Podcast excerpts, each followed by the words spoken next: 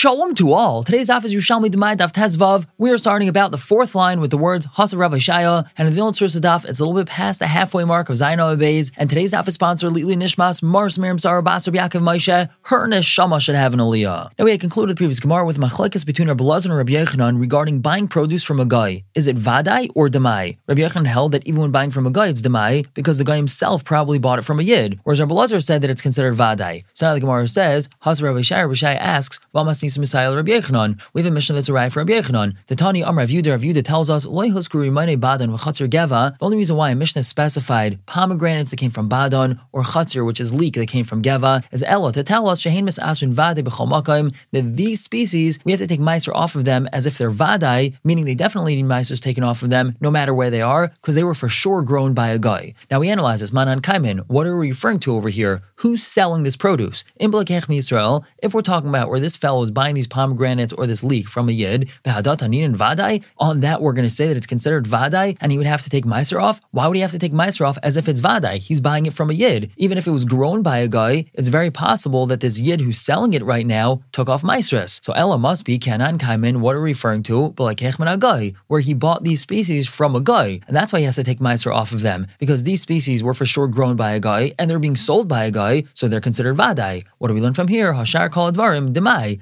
All other things, even if they're being sold by a guy, they only have a status of demai, not of vadai, because we're assuming that the guy bought it from a yid, and the yid that the guy bought it from already took off meiser, and that's why now when this guy is reselling it to a yid, this yid who's buying it from the guy only has to treat it as demai and not as vadai. So it seems to be a right for Rabbi Yochanan. However, Amr Shul Bar Yitzchak, he tells us, nan kaimen nan kaimen. We could explain this to be talking about where he's buying this from a yid, not from a guy. So how is it possible that he's buying this produce from a yid, but it has a status of vadai that it definitely doesn't have Meiser taken off of it to Putter. So we could explain that it's talking about the following Shahaya Agronimus Gadol. This fellow was a large time merchant. He was a big supplier. He wasn't a small time guy selling a few vegetables. He's a big supplier. And they pressured him, meaning the government or the powers that be pressured him that he has to sell for very cheap. And so he's making very little profit off of that which he sells. So the Chachamim allow this fellow to sell it as 100% tevel so that he can make more money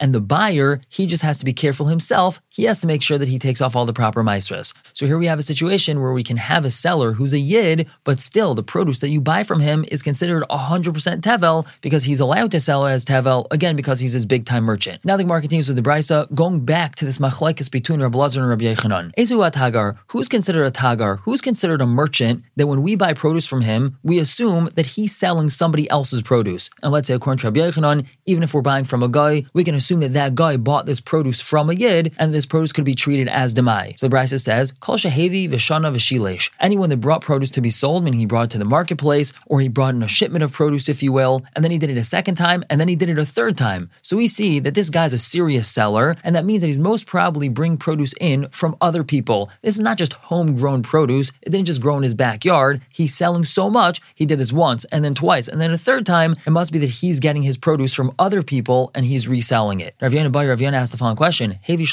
Ka'achaz. Let's say he brings in three shipments, if you will. Let's call that a shipment. He brings it in all at once. Ain zet tagar. That's not considered a tagar. Whereas zachar zet tagar, if he brings them one after another, he is considered a tagar. That doesn't make sense. Now, according to some of the way the Gemara is read, that Rav Yana Rav Yana presented the following: Hevi shleshim asun ka'achaz. If he brings three shipments in at once, ain zet tagar, he's not considered a tagar. Zachar zet tagar. But if he brings them one after another, he is considered a tagar. But either way we understand this, it's a question or he's just presenting this as a statement, that's what the halacha is. If a merchant brings in produce once and then another time and then a third time, so then we consider him a tagar, a merchant, and even if he's a guy, we say that he most probably got his produce from a yid and we could treat it as demai. Rabbi Yainabai, he asked the following question, nasa tagar, when he's bringing in one shipment after another, so he brings in this third shipment, do we treat it as if he was a tagar lemafreya retroactively? Meaning we look back at that first shipment that he brought in to sell and we say, ah, it must be that he got that from other people and that's not his own personal stuff?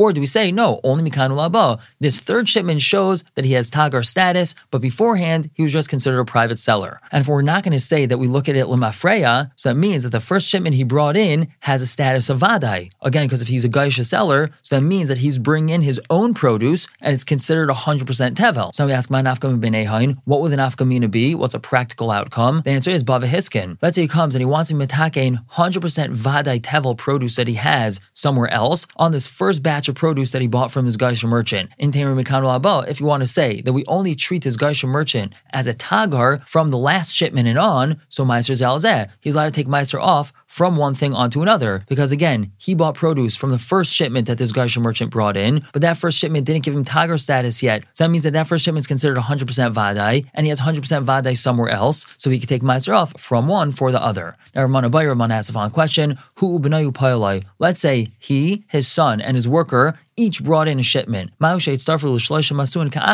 going to starve all these shipments as if he's bringing them all in at once and now he's not considered a tagar? Or do we look at them as three separate things and now he would have tagar status? And we continue. Rabbi Yana by Rabbi Yana asks the following question: Svina haba me Let's we have a ship that's coming from Rome. Kama minim yashba, and there's tons of different minim, many different species on it. Do we look at it as if it's all one thing and that's considered like one shipment and therefore he doesn't have tagar status? Or do we say no, since there's many different minim on it, it's considered like he's bringing in multiple shipments, and now he would have Tagar status. I wouldn't have an answer to this question. Now we're going to discuss produce that we don't know where it comes from, if it's from Eretz Yisrael or from Chutz La'aretz. So the Brisa tells us, rice, when we're dealing with produce that we don't know where it comes from, we can't treat them based off of smell, how they look, how they taste, or how much they cost. Meaning we can't take a look at this and say, aha, this smells like it's from Chutz La'aretz, or this tastes like it's from Chutz La'aretz, or this looks like it's from Chutz La'aretz, or it's so expensive, it was probably imported from Chutz La'aretz. Ella Achar Rive, we just go based off of the Rive. Wherever the majority of this type of produce in this area is from, so then we say, okay, that's where this produce is from. And if the majority is from Chutz La'aretz, so we treat it like it's from Chutz La'aretz, and if the majority is from Eretz Yisrael, so we treat it like it's from Eretz Yisrael. However, now Rabbi Yaakov Racha tells us, B'Shem Rabbi Yochanan, Im Hayayin, if we're dealing with wine, Kigan Chadash V'Yayin Yashan, for example, old wine and new wine, and we know for sure that all new wine, for example, comes from Eretz Yisrael, and all old wine comes from Chutz La'aretz. So then, Hilchu Tam, we could go based off of taste, because it's very easy to tell a difference between new wine and old wine, so here we could go based off of taste. And now explaining another part of Mishnah, we had said Hadvela, the fig cakes are something that even if they're in Chutz La'aretz, we have to treat them as Demai, because they most probably came from Eretz Yisrael. Now, Amar of Mana tells us, Azaz like Kesarin, I went to Kesarin, which is Kesaria. Over here right now, the Gemara we're understanding that Kesaria has a din of Chutz La'aretz, and he says, V'chamisa nehigin bahadad ve'lasa shuraye. I saw they were treating these fig cakes with permissibility. They didn't take any meisters off of them. They treated them as if they came from Chutz La'aretz. So She'elas Rabbi Yitzchak Bar Lazar, I asked Rabbi Yitzchak Bar Lazar, what's pshat with this? Barmalini told me, Kachnog Zuga Shuraye. Zuga, who was the name of a Chacham, this is how he acted. He said that it was permissible, so we follow him. And we further explain this. Rabbi Yitzchak Bar says, B'Shem Zuga, the Kesarin, what's considered Kesaria, that we have his heter regarding fig cakes,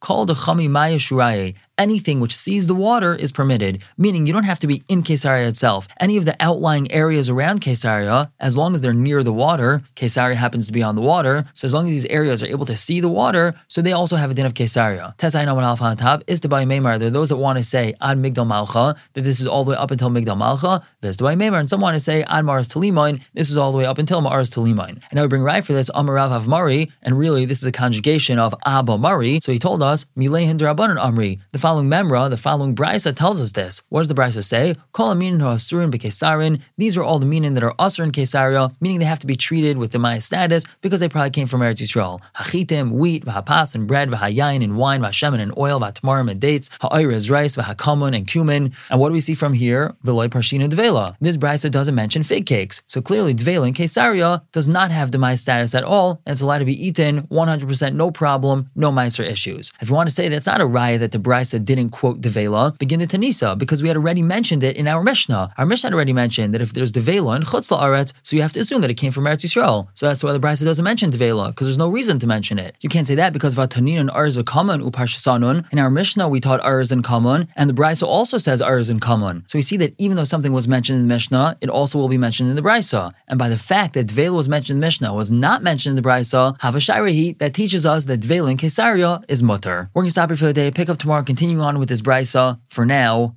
everyone should have a wonderful day.